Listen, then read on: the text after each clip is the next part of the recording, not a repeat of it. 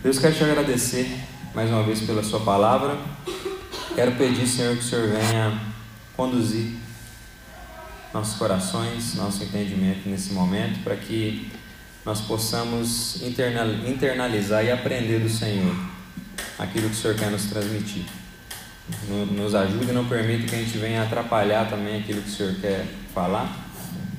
E venha que o seu Espírito Santo cravar mesmo a sua verdade nos nossos corações. Em nome de Jesus. Amém.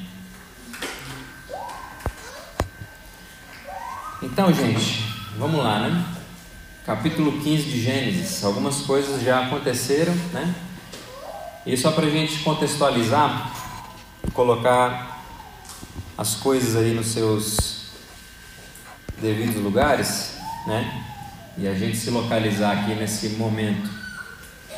Primeiro de tudo, a gente precisa lembrar que Abrão, ele foi atingido pelo chamado divino, né? Abrão, ele responde a Deus não porque ele tinha uma predisposição de ser melhor que os outros, né? A gente viu que ele era uma pessoa comum, atingido pelas distorções da queda ali, normal. A esposa era infértil, ele não podia ser pai, né? Aquela coisa toda. Ele era uma pessoa normal. Então, o que impulsionou Abrão a responder Deus em fé foi o próprio chamado de Deus. Aquela mesma voz, né, lá no início de Gênesis, e disse Deus, haja luz, foi mesmo essa mesma palavra que atingiu Abrão, né? E disse Deus a Abrão. Então, algo acontece. Quando essa palavra vai em direção a alguma coisa, essa palavra divina, o chamado divino vai em direção a algo, a alguém, é impossível não ter uma resposta. É impossível. Porque a palavra de Deus é poderosa. E foi esse chamado que atingiu Abraão. Ontem a gente falou um pouquinho, né, sobre o chamado, vocação, o que isso tem a ver com o nosso trabalho, né? Mas aqui a gente vê que isso atingiu Abraão, esse chamado divino. E esse chamado divino, então, impulsionou, né? Animou Abraão. Abraão foi animado, impulsionado pelo movimento de Deus na sua direção. A gente viu, então, que Abraão partiu, né? Partiu, pois, Abraão. Ele foi, né? Ele foi porque o chamado divino, ele é poderoso e eficaz para fazer um morto viver, né?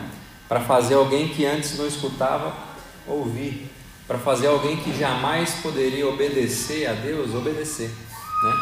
Então, isso que aconteceu com Abrão, o chamado de Deus o atingiu e o impulsionou, e ele foi, ele seguiu, ele foi em direção ao horizonte das possibilidades divinas, né? A gente viu que Deus conduziu, então, Abraão, depois de ter alcançado ele com o seu chamado, a uma peregrinação de provações, né? Uma das coisas que Deus falou a Abraão é que ele deveria ser uma bênção. Muita coisa boa ia acontecer com ele, né? Deus prometeu muitas coisas grandes para Abraão. Só que ali também, no meio de tudo, tinha um mandato, né? Por assim dizer.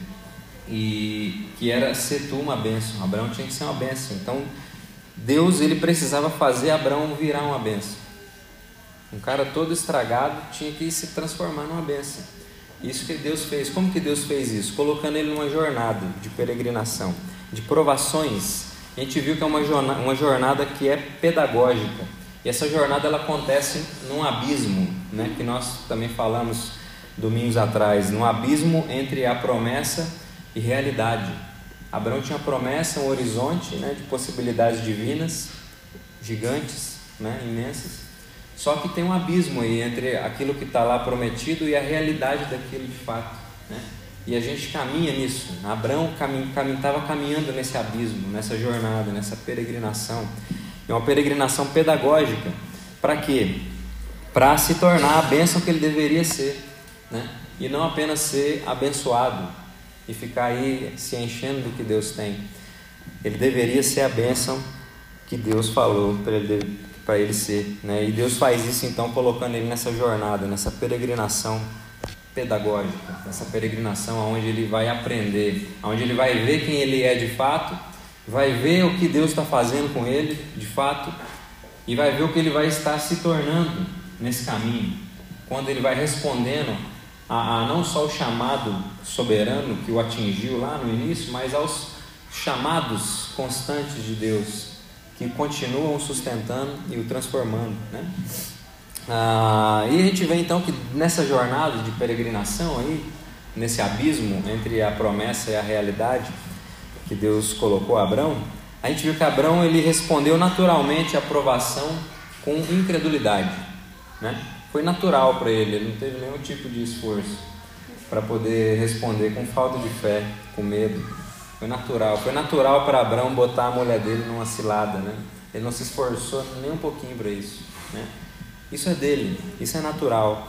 Só que em contraste a isso, a gente vê que Deus então vem e age de forma extraordinária, né? Sobrenatural. Deus, né, faz com que o povo ali do Egito descobrisse a trama de Abrão, né, em relação à sua esposa, e tudo isso ele fez para quê? Para tirar Abrão dali de um jeito diferente, né, de um jeito sobrenatural. Então Abrão naturalmente age com incredulidade, e Deus vem então, arrasta ele de novo para o plano da fé, para ele voltar a caminhar nesse plano da fé, nesse abismo difícil entre a promessa e a realidade da promessa. E ele tem que estar aí, ele precisa estar aí percorrendo essa jornada, sendo trabalhado e sendo moldado pelo Senhor. Então, só que ele volta para esse plano da fé não por conta própria, não por vontade própria, ele volta empurrado por Deus, entende? Deus arrasta ele para lá de novo o chamado divino puxa o cara e bota ele no lugar que ele tem que estar, e Deus faz isso. E ele volta para o plano da fé não por causa dele, mas por causa de Deus. Então ele volta a caminhar de novo ali, né?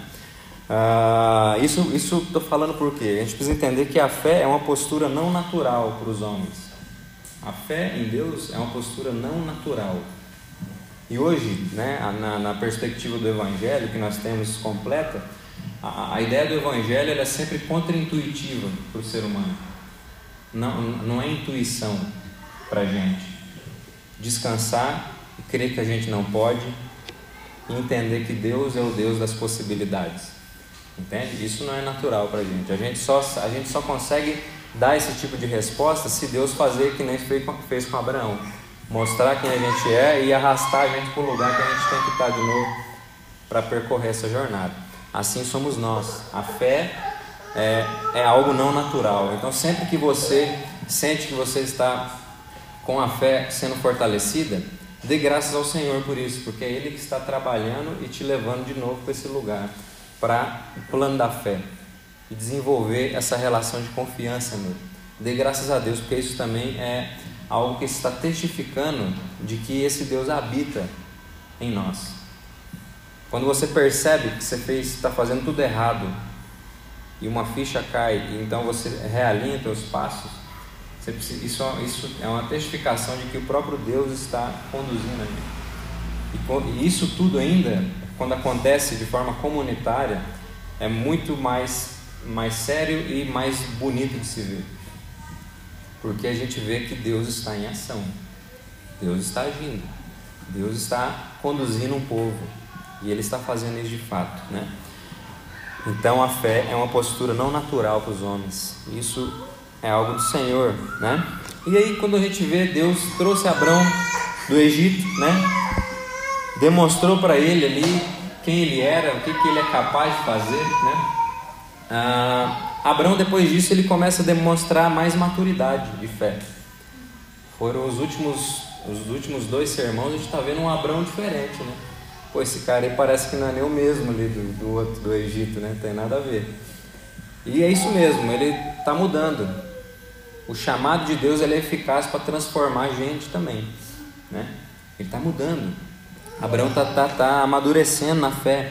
A gente viu como ele demonstrou essa maturidade lá com seu sobrinho Ló, ali na separação em relação à terra. Por exemplo, a fé de Abraão naquele momento possibilitou ele ser generoso. Já parou para pensar nisso? A fé de Abrão no Senhor e a confiança nele possibilitou ele ser generoso e deixar Ló escolher o que ele quisesse. Por quê, gente? Porque Abrão ele estava desprendido das possibilidades humanas. Ele se tornou desprendido. O ganho temporal, eu já percebi que isso não tem, ele tem sua importância, mas é secundário. Entende? Estando lá ou estando aqui, acolá, se o Senhor estiver comigo, Amém, é isso que importa. Então a fé possibilitou a Abraão ser generoso, deixou Ló escolher, né? E Abraão nesse momento demonstrou que ele estava cativo agora das possibilidades divinas, daquele horizonte de possibilidades que Deus fala nas promessas para ele. Ele está cativo disso, ele está preso nessa realidade. E o que está acontecendo agora aqui, as situações, né, as ambiguidades da vida, isso são questões muito menores do que aquilo que Deus está propondo e aquilo que Deus está fazendo. Abraão conseguiu perceber isso, então ele se tornou cativo das possibilidades divinas. Então a gente está vendo Abraão amadurecendo. E no capítulo seguinte nós vemos que Abraão, ele aprendeu a abençoar a terra, ele aprendeu a abençoar as famílias, né? Quando ele se envolveu ali naquela guerra para salvar o seu sobrinho ali, e a gente viu que ele aprendeu a abençoar a terra, as famílias, mas sem se comprometer com seus projetos. Isso que é um ponto bem interessante do capítulo anterior, assim, que chama muito a minha atenção, né? Abraão, ele fez o que tinha que fazer, foi bênção, mas aí quando o rei faz uma proposta para ele de aliança, né, de compromisso político, ele não quer participar disso, ele prefere não fazer isso, e ele preferiu se contentar ali com o pão e o vinho, o banquete completo que foi oferecido pelo sacerdote ali, Melquisedeque, né? Ele se satisfez com aquilo, ele se satisfez em estar apresentando a Deus, né? Reconhecendo que Deus foi quem o conduziu naquele momento, e não fechou a aliança, não se comprometeu com os projetos políticos. Por quê? Porque Deus tinha uma promessa para ele. Por que ele ia se comprometer politicamente naquele momento, se Deus falou que a terra seria dele, né? Então a forma de ganhar a terra não seria por alianças políticas humanas, mas seria Deus que o daria no momento correto, no momento certo, né? Então Abraão, ele aprendeu estar no mundo, abençoar o mundo, mas não ser do mundo. Ele estava aprendendo isso, ele estava aprendendo que o coração dele, o compromisso dele tinha que estar em outro lugar, né? Só que aí entra uma questão que vai ser uma ponte para o que a gente vai ver hoje, que quando Abraão faz isso, ele não se compromete ali com aquele rei, ele se coloca numa posição extremamente perigosa. Por quê? Porque Abraão é uma pessoa estranha, com motivações e um tipo de poder estranhos. O cara entrou numa guerra para ajudar e ganhou, entendeu? Pô, esse cara, ele é perigoso. Tanto que tentou fazer uma aliança com ele, porque era melhor ter ele perto. Mas quando ele não fecha, ele se torna então uma ameaça. Esse homem, a gente precisa estar cuidando com ele, porque ele não está querendo fechar com ninguém e ele pode ser um problema. Então Abraão, quando ele decide não se comprometer com os projetos políticos humanos, ele se coloca numa posição perigosa. Ele se coloca numa posição de uma ameaça. Isso ensina muita coisa para a gente até hoje, né? O crente, quando ele não se compromete com projetos políticos, ele se coloca numa posição perigosa, certo? Ele se coloca numa posição perigosa. E Abraão fez isso. Então Abraão, ele se tornou uma suposta ameaça aonde ele estava. E aí a gente vê então que o capítulo 14 finaliza assim, que Abraão está comprometido com Deus, só que ao mesmo tempo isso faz com que ele esteja exposto no mundo. Ele está exposto, né? E ele está exposto num lugar, de uma situação não muito interessante. Ele ainda está naquele abismo entre a promessa e a realidade da promessa. Que negócio é esse? Então Abraão, ele está numa situação complicada, né? E é assim que a gente chega no capítulo 15. Abraão tá desse jeito aí. Está exposto. E com certeza ele está com medo. Que ele não fechou com um rei que poderia ser de grande ajuda para ele, né? Ele não fechou, mas ele está temendo. Ele percebeu a situação que aquilo ali deixou ele. E a gente chega no capítulo 15. E o capítulo 15, o que a gente vai ver, gente? A gente vai ver que nesse abismo aí, entre a promessa e a realidade, A fé, ela vai ser sempre colocada à prova. Sempre. A fé sempre vai ser colocada à prova quando está se percorrendo esse abismo entre a promessa e a realidade da promessa. E isso é interessante por quê? Porque logo no versículo 1, o que a gente vê? A gente vê que quando Abraão está ali nessa situação, né, de exposição, aí o capítulo seguinte já começa com Deus falando com ele de novo, né? Deus coloca Abraão novamente diante do quê? Diante da promessa. Abraão está ali, né? Ele não se comprometeu, e aí a continuação é Deus colocando Abraão novamente diante da promessa. Depois desses acontecimentos, a palavra do Senhor veio a Abraão numa visão, dizendo: não tenha medo, Abraão, eu sou o seu escudo e lhe darei uma grande recompensa. Deus está reafirmando a promessa na qual ele fez a Abraão anteriormente. E aqui não tenha medo, isso quer dizer o quê? Que Abraão não estava temeroso, certo? Abraão estava numa posição ali de incômodo, né? Então Deus, ele reafirma o que ele tem a Abraão. E quando a palavra de Deus vai, lembra que eu falei? Ela sempre exige o quê? Uma resposta. Uma resposta vai acontecer. E a palavra foi para Abraão, né? E agora uma resposta vai vir. Deus está colocando a fé dele à prova. O que esse cara vai responder? Óbvio que Deus sabia, né? Mas a gente aqui, né, na nossa percepção humana, o que Abraão vai responder agora para Deus, né? E a gente vê que Abraão, ele é tomado pela dúvida, né? Ele está com medo mesmo. E ele está com dúvida. Aos versículos 2 e 3.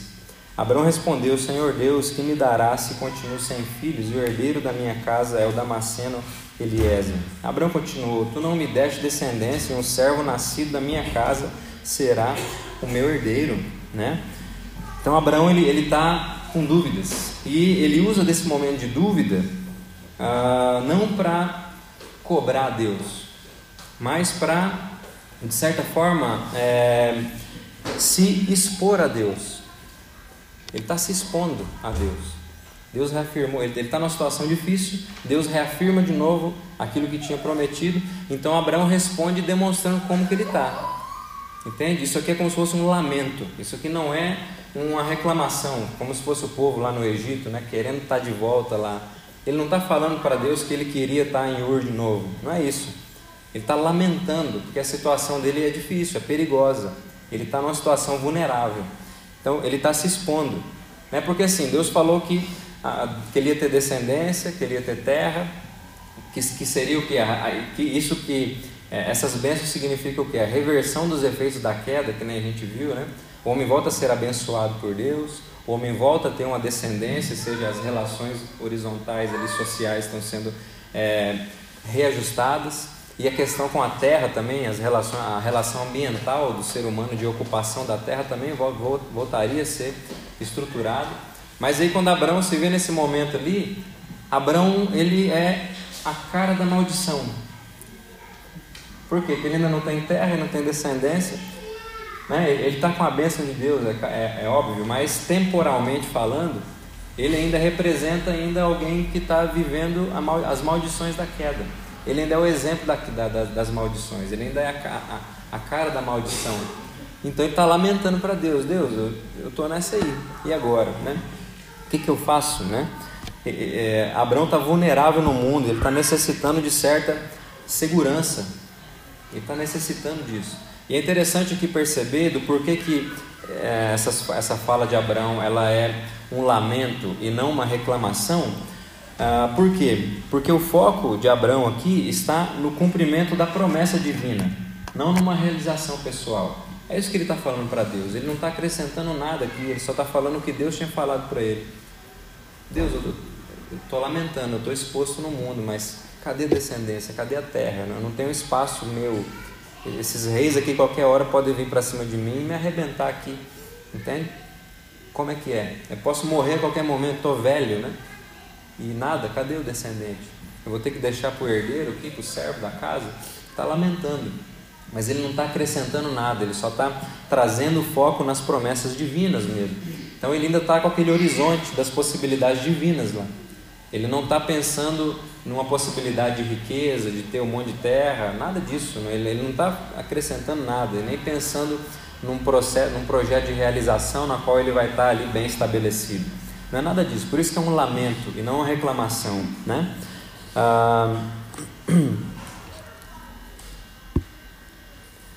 E a gente vê então que nesse movimento de dúvida de Abraão, nesse movimento de que ele começa a lamentar a Deus, é que a gente vai perceber então que a dúvida, ela nem sempre é uma negação da fé. Às vezes a gente tem esse pensamento de que quando a gente está com dúvida de algo, a gente está falhando na fé, certo? Isso é muito comum. Cara, não tenha dúvidas, tem que ser firme e... Não, mas o ser humano, ele não tem a percepção total das coisas. Nós não temos essa percepção total das coisas. Então a dúvida é normal. A questão é o que você faz com ela. O que você faz com a dúvida? Você usa dessa dúvida para se rebelar e reclamar, né, e amaldiçoar a Deus? Ou você usa dessa situação de dúvida, de desconforto, para se apresentar a Ele e se agarrar mais forte nele? Isso é o que muda toda a questão, entende? E lembra, a fé está sendo provada, né, nesse movimento, nesse abismo entre a promessa e a sua realidade. Então a dúvida, ela não é, de certa forma, uma negação da fé. Abraão, ele estava ali em busca de um fundamento seguro para a sua fé, na verdade. Ele estava crendo nas promessas, mas ele estava buscando o quê? Segurança para a fé. Ele estava querendo buscar fundamentação para a sua fé. Encontrar para essa fé um lugar onde ela descansaria de fato. E ele então pudesse, a partir dessa provação, amadurecer ela um pouco mais. E conseguir avançar na sua jornada com mais maturidade, com mais certeza, com mais confiança. Mas o processo da dúvida é um processo natural, né? Então a gente vai passar por esses momentos de dúvida em várias questões da nossa vida, né? Mas o que a gente faz com ela? A gente usa disso para se achegar e se agarrar mais em Deus, para buscar dele, para aprender mais dele, para ouvir mais dele? Ou a gente usa disso para correr, para fazer que nem Adão fez no jardim, né? Quando ele sentiu medo, ele correu fora. Então a gente precisa pensar no tipo de resposta que é dada nesse tipo de momento, nesse tipo de situação, né? E a gente vai ver então que em resposta a essa exposição de Abraão se expôs, né? Se colocou na sua vulnerabilidade diante de Deus, na sua situação. E em resposta a isso, Deus, ele começou a apontar para Abraão para a solidez da promessa. Deus, ele está apontando para a solidez daquilo que ele prometeu e daquilo que ele já havia dito para ele, no versículos 4 e 5. Eis que a palavra do Senhor veio a ele dizendo: esse não será o seu herdeiro, pelo contrário, aquele que será gerado por você, esse será o seu herdeiro. Então o Senhor o levou para fora e disse: olhe para o céu e conte as estrelas, se puder contá-las. Ele disse: assim será a sua posteridade. Então Deus, ele está reafirmando e demonstrando: o que eu falei é. E o descendente vai vir, não vai ser um herdeiro de um servo, vai ser vindo de você. Lembra, a gente está falando de possibilidades divinas, as minhas possibilidades para você. Não é uma perspectiva de baixo para cima, é uma perspectiva de cima para baixo. Então Deus está reafirmando a solidez daquilo que ele havia prometido. Isso aqui é mais real do que você pode pensar. Isso que eu prometi para você é mais real do que você imagina. E é isso mesmo. Então, nessa resposta, nessa exposição de Abraão, Deus vem e demonstra a solidez daquilo que ele já havia prometido. E a gente vai ver que esse movimento de provação da fé, né, essa fé que é provada e aperfeiçoada no abismo entre a promessa e a realidade, ela, na jornada, vai tendo a sua perspectiva aumentada. Abraão agora começou a ter uma perspectiva dessas promessas aumentadas. Deus vem e deu mais solidez e pediu para ele observar de forma mais ampla. Olha as estrelas do céu, se você conseguir contar, né? É óbvio que ele não ia conseguir contar, né? Então a sua posteridade vai ser assim, numerosa, incontável. Isso aumentou a perspectiva. E Deus deixa claro: vai vir de você. Então a perspectiva está aumentando, a solidez da promessa aumenta. Então a fé que está sendo provada nesse abismo aí, ela está sempre tendo a sua perspectiva aumentada, ela está passando a enxergar detalhes que antes não se via, porque a fé está amadurecendo, ela está criando raízes onde ela deveria criar, e ela vai crescendo, ela vai se desenvolvendo, ela vai começando a enxergar coisas que antes não conseguia ver, ela vai começando a enxergar as possibilidades divinas até onde ela não imaginava que seria possível, e você vai começando a amadurecer na fé, e a sua perspectiva de fé, a sua fé vai começando a abarcar mais coisas, ela vai começando a abraçar mais coisas, que é uma fé que está sendo crescida e se enraizando, né? E aí, quando Abraão foi impactado ali pela solidez da promessa divina, né? Abraão, o que ele fez então? Ele direcionou a sua fé para o objeto correto. Aí a gente está vendo então que Abraão estava de fato fazendo um lamento para Deus, buscando uma segurança. Aqui nesse versículo prova isso. Quando Deus dá o fundamento, demonstra a solidez da sua promessa, Abraão então direciona a sua fé para o objeto correto. O versículo 6 vai dizer, né? Abraão creu no Senhor e isso lhe foi atribuído para justiça. Isso aqui é importante, gente, para a gente entender, porque Abraão ele é justificado porque ele encontrou segurança não na fé em si. Abraão não encontrou segurança na fé em si, mas no Deus que é em si mesmo a realidade da promessa.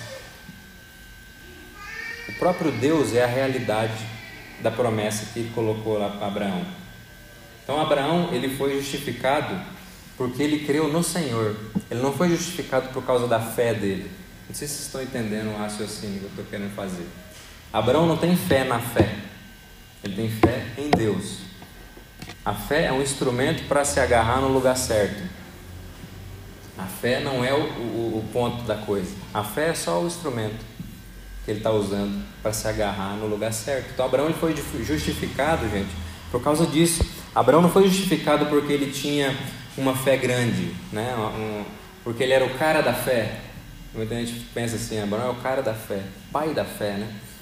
Mas só que ele não foi justificado por causa disso.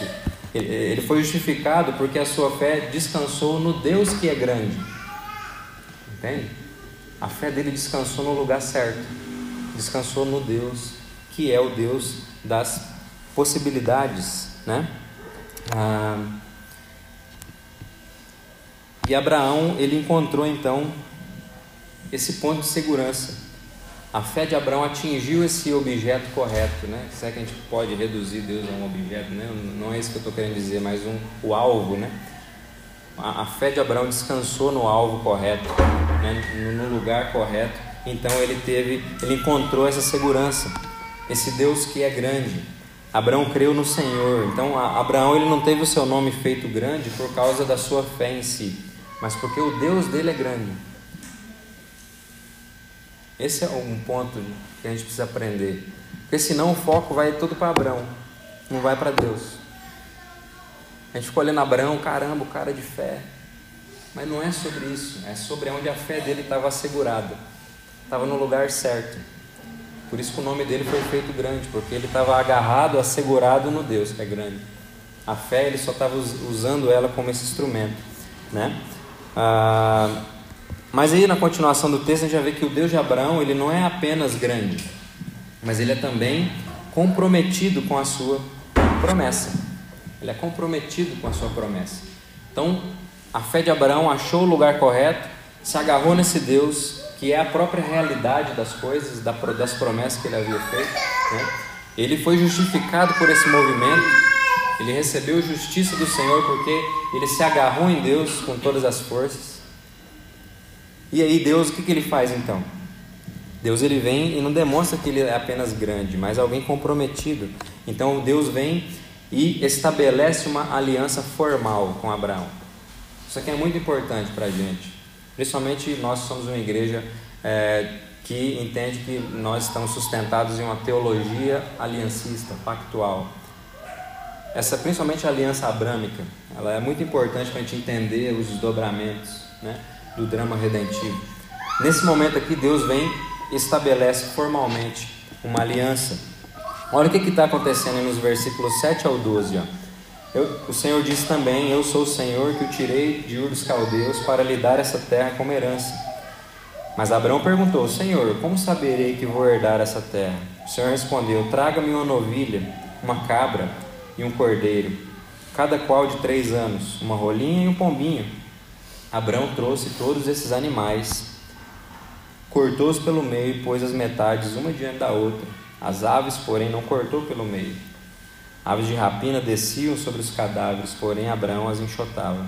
Ao pôr do sol, um profundo sono caiu sobre Abraão, e grande pavor e densas trevas tomaram conta dele. Às vezes a gente lê isso aqui e parece um negócio meio estranho, né? Mas de fato, isso não acontece no nosso tempo.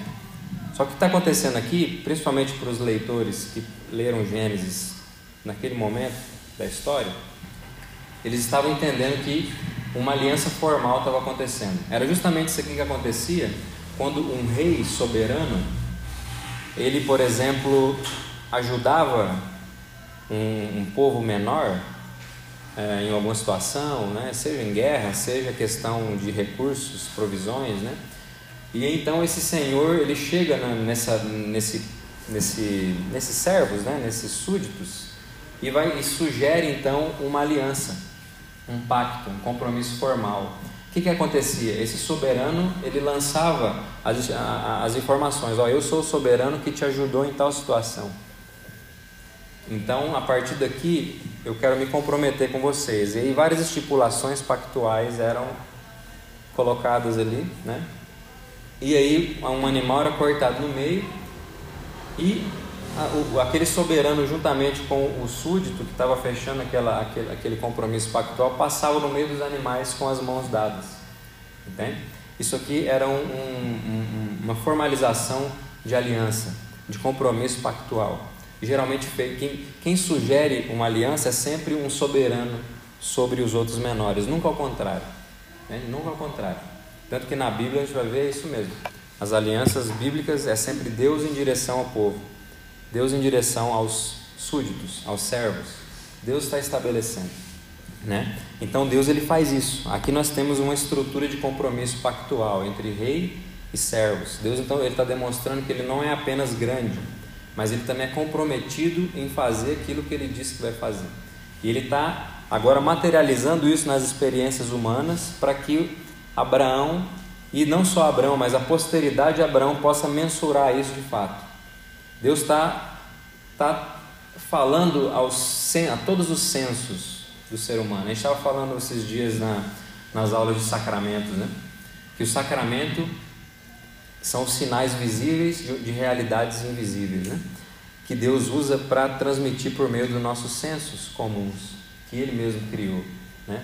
Pão e vinho, para comunicar uma realidade espiritual muito maior, né? Só que a gente come isso, passa pela boca, né? Desce aqui, ó, na garganta, vai para o estômago, né?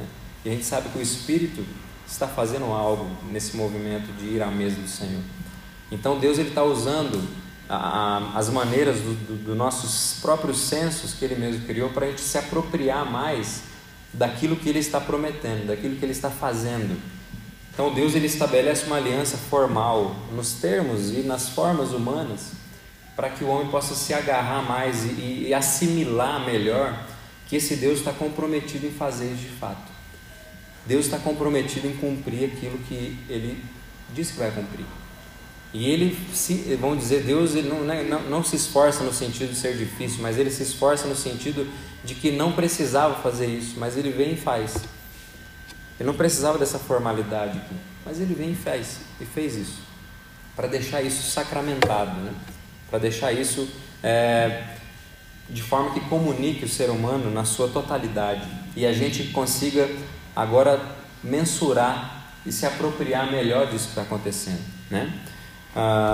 Deus, então, ele deixa claro a Abraão que nesse movimento aqui também, quando ele vem e formaliza isso, o que acontece aqui também é que Deus deixa claro para Abraão que a realidade da promessa estava muito para além dele mesmo Abraão, né?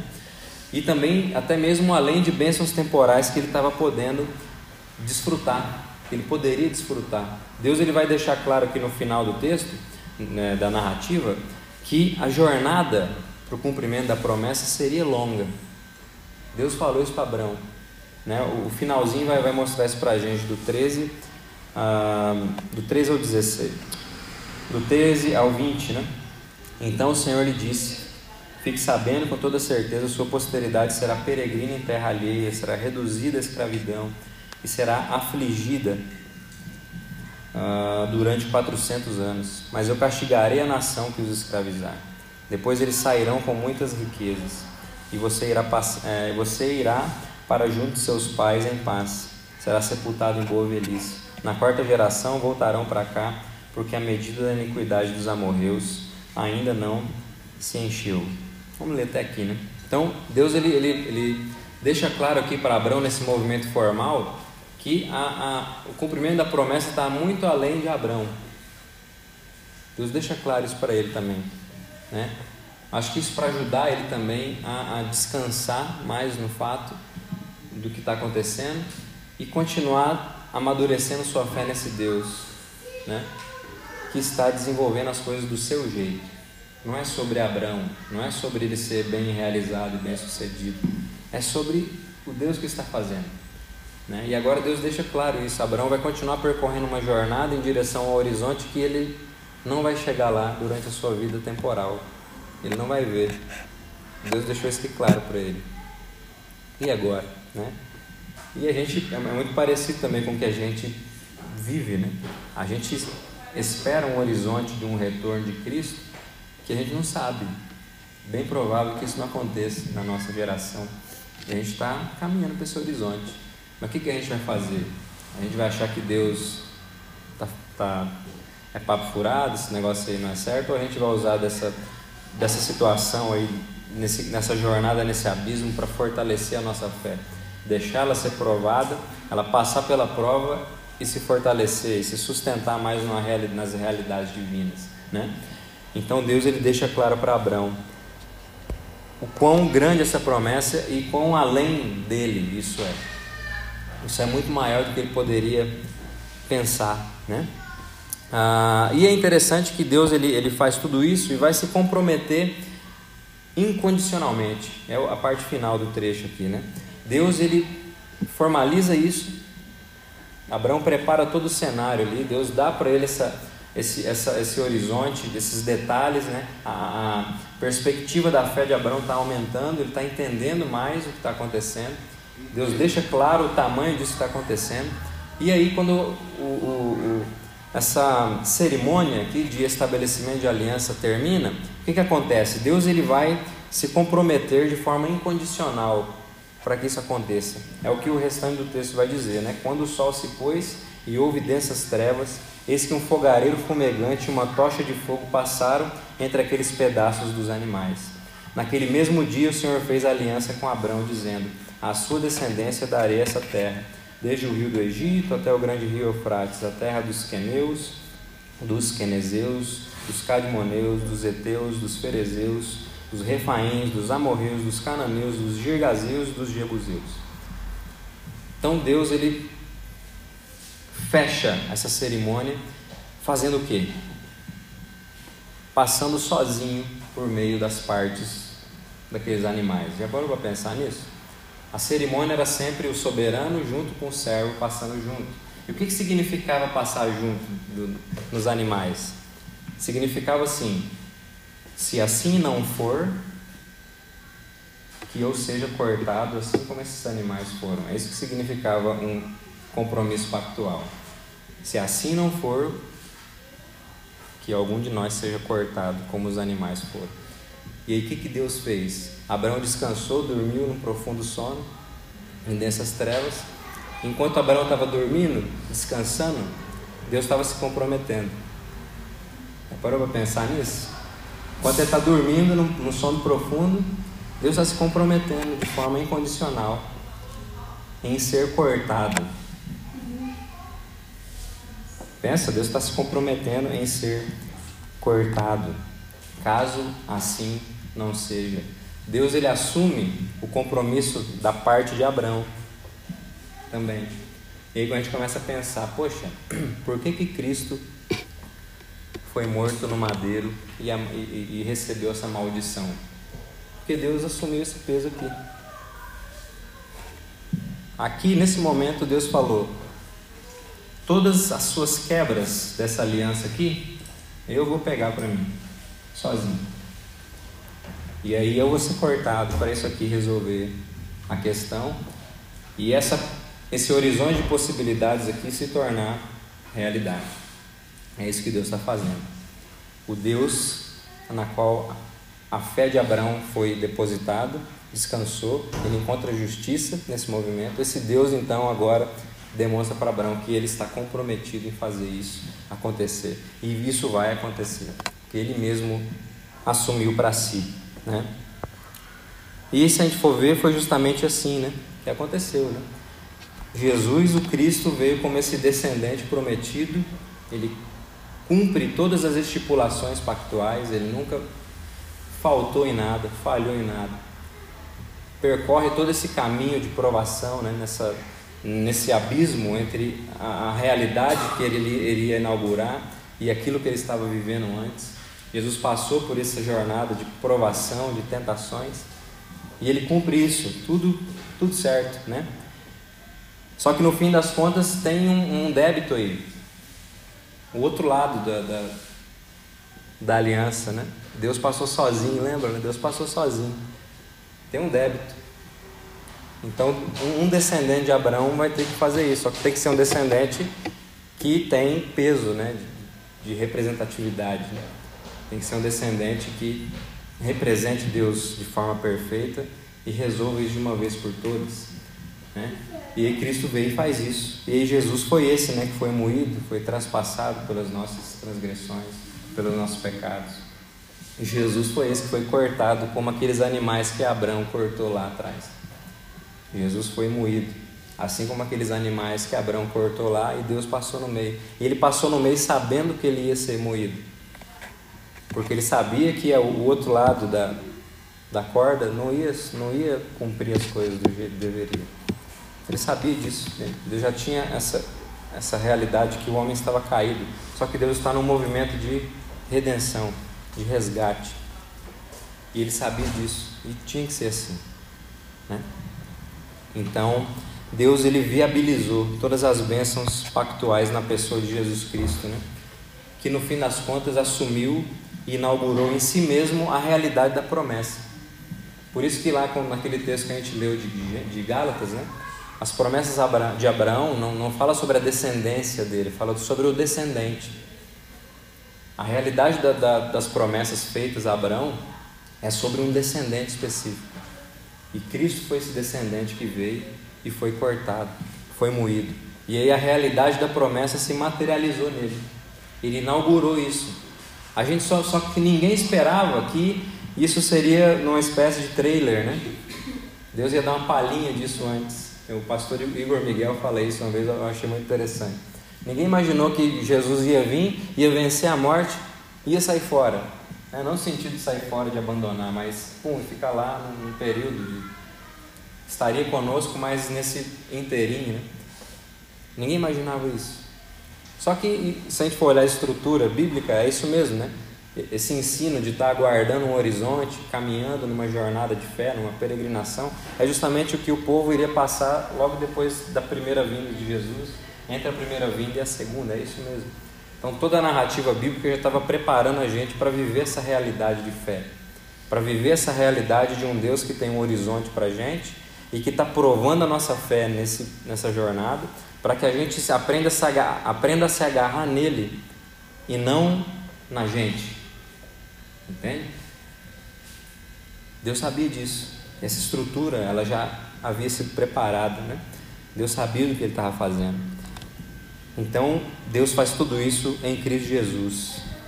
Cristo Jesus foi moído, transpassado pelas nossas transgressões, e ele inaugura a realidade da promessa, de fato, em um fundamento sólido, né? Em um fundamento sólido na qual nós podemos esperar e caminhar em direção a esse horizonte, né? Cristo é o verdadeiro cabeça de uma grande e numerosa e incontável descendência. Esse é o cabeça, esse, vamos dizer, é o patriarca, de fato, de uma grande e numerosa descendência, né? Uma descendência que tem sido reunida ao longo da história e vai continuar sendo até a consumação dessa grandiosa e imensurável obra de redenção divina. Lembra que os descendentes de Abraão seriam como as estrelas do céu? Não tem como contar. E é isso mesmo, não tem como contar quantos irmãos nós temos por aí. É gente para todo lado, né? Do mundo, todo povo, língua, nação. É isso mesmo, a obra do Evangelho, essa reunião desse povo, por causa que Cristo possibilitou isso na sua obra. E agora a gente tem um patriarca, vamos dizer, um cabeça de fato, que está possibilitando essa descendência se multiplicar. Isso está acontecendo, isso é prova de que Deus está num movimento redentivo. Nós somos prova disso. A gente não está aqui simplesmente porque a gente queria estar aqui. Eu estava com muito sono hoje mesmo. Eu vim porque Deus me atraiu para cá. Entende? Deus me atraiu para cá. Eu não vim porque eu tinha que pregar. Também, mas isso é secundário. Eu vim porque Deus me empurrou para cá. É isso. E todo mundo sabe disso, que a gente não quer. Nós não queremos Deus, né? Eu te falei uma coisa ontem sobre chamado divino, que é uma frase que o pastor Guilherme de Carvalho, lá de Belo Horizonte, que trabalha junto com o Igor Miguel, falou, é que quem ainda está buscando Deus de forma desesperada, incansável, é porque ainda não experimentou o que significa ter sido achado por Ele. Pessoa que fica nessa ideia, eu estou buscando Deus de forma descontrolada, desesperada, talvez você não experimentou ainda o que é ser achado, o que é ser alcançado pelo chamado divino, e sustentado por esse chamado, e empurrado por esse chamado, e transformado por esse chamado, por essa voz. A mesma voz que organizou a criação lá, está organizando a gente. A mesma palavra, né? Palavra, também porque a palavra é central na vida da igreja. Porque é assim que Deus faz as coisas.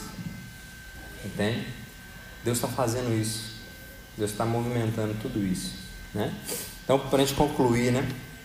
A gente precisa sempre lembrar que a fé, ela não apenas vai ser provada constantemente, ela precisa ser provada constantemente na nossa peregrinação aí por esse abismo, né?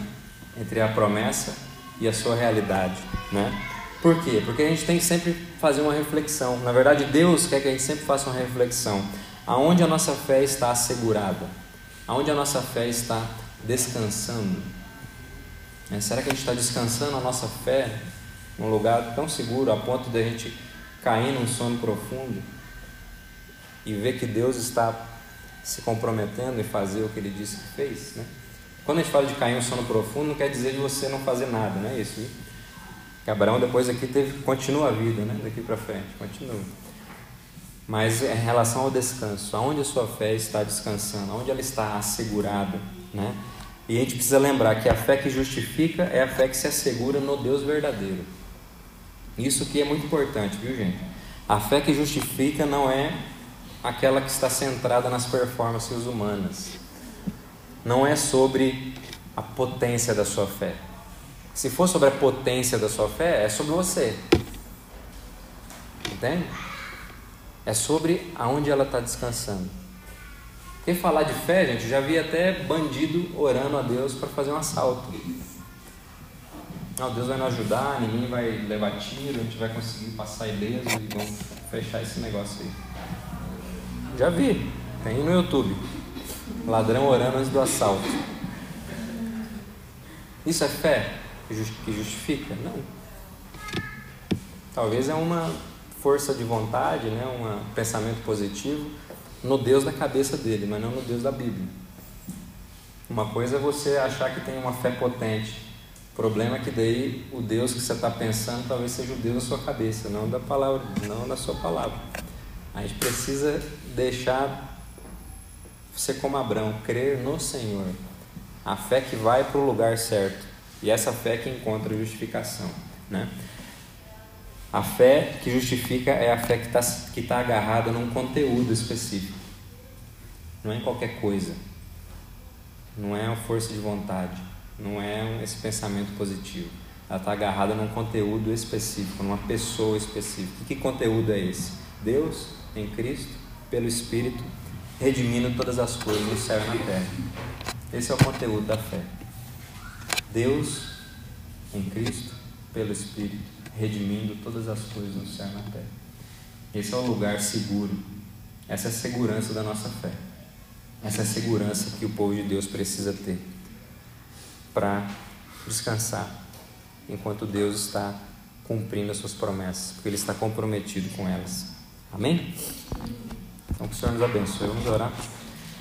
Pai, eu quero te agradecer por quem o Senhor é mais uma vez, e quero agradecer porque o Senhor é esse fundamento sólido na qual a nossa fé encontra segurança.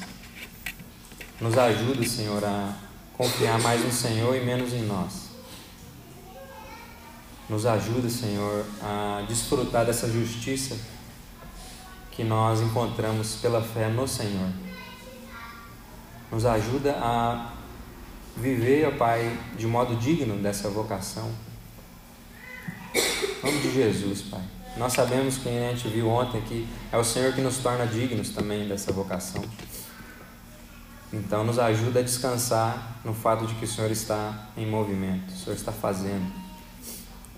E o Senhor está nos arrastando nisso, por pura graça, por pura misericórdia. Nos ajuda, Senhor, a se alegrar nisso. Se alegrar porque o Senhor assumiu incondicionalmente esse compromisso. O Senhor foi cortado ao meio por causa das nossas transgressões e possibilitou essas promessas serem realidade. Muito obrigado, Senhor, que o nosso coração encontre descanso no Senhor. Que a nossa fé amadureça enquanto ela é provada. Que no momento de dúvida a gente se agarre mais no Senhor e não fuja do Senhor. Em nome de Jesus, nos conduza, continua nos conduzindo pela nossa jornada. Amém.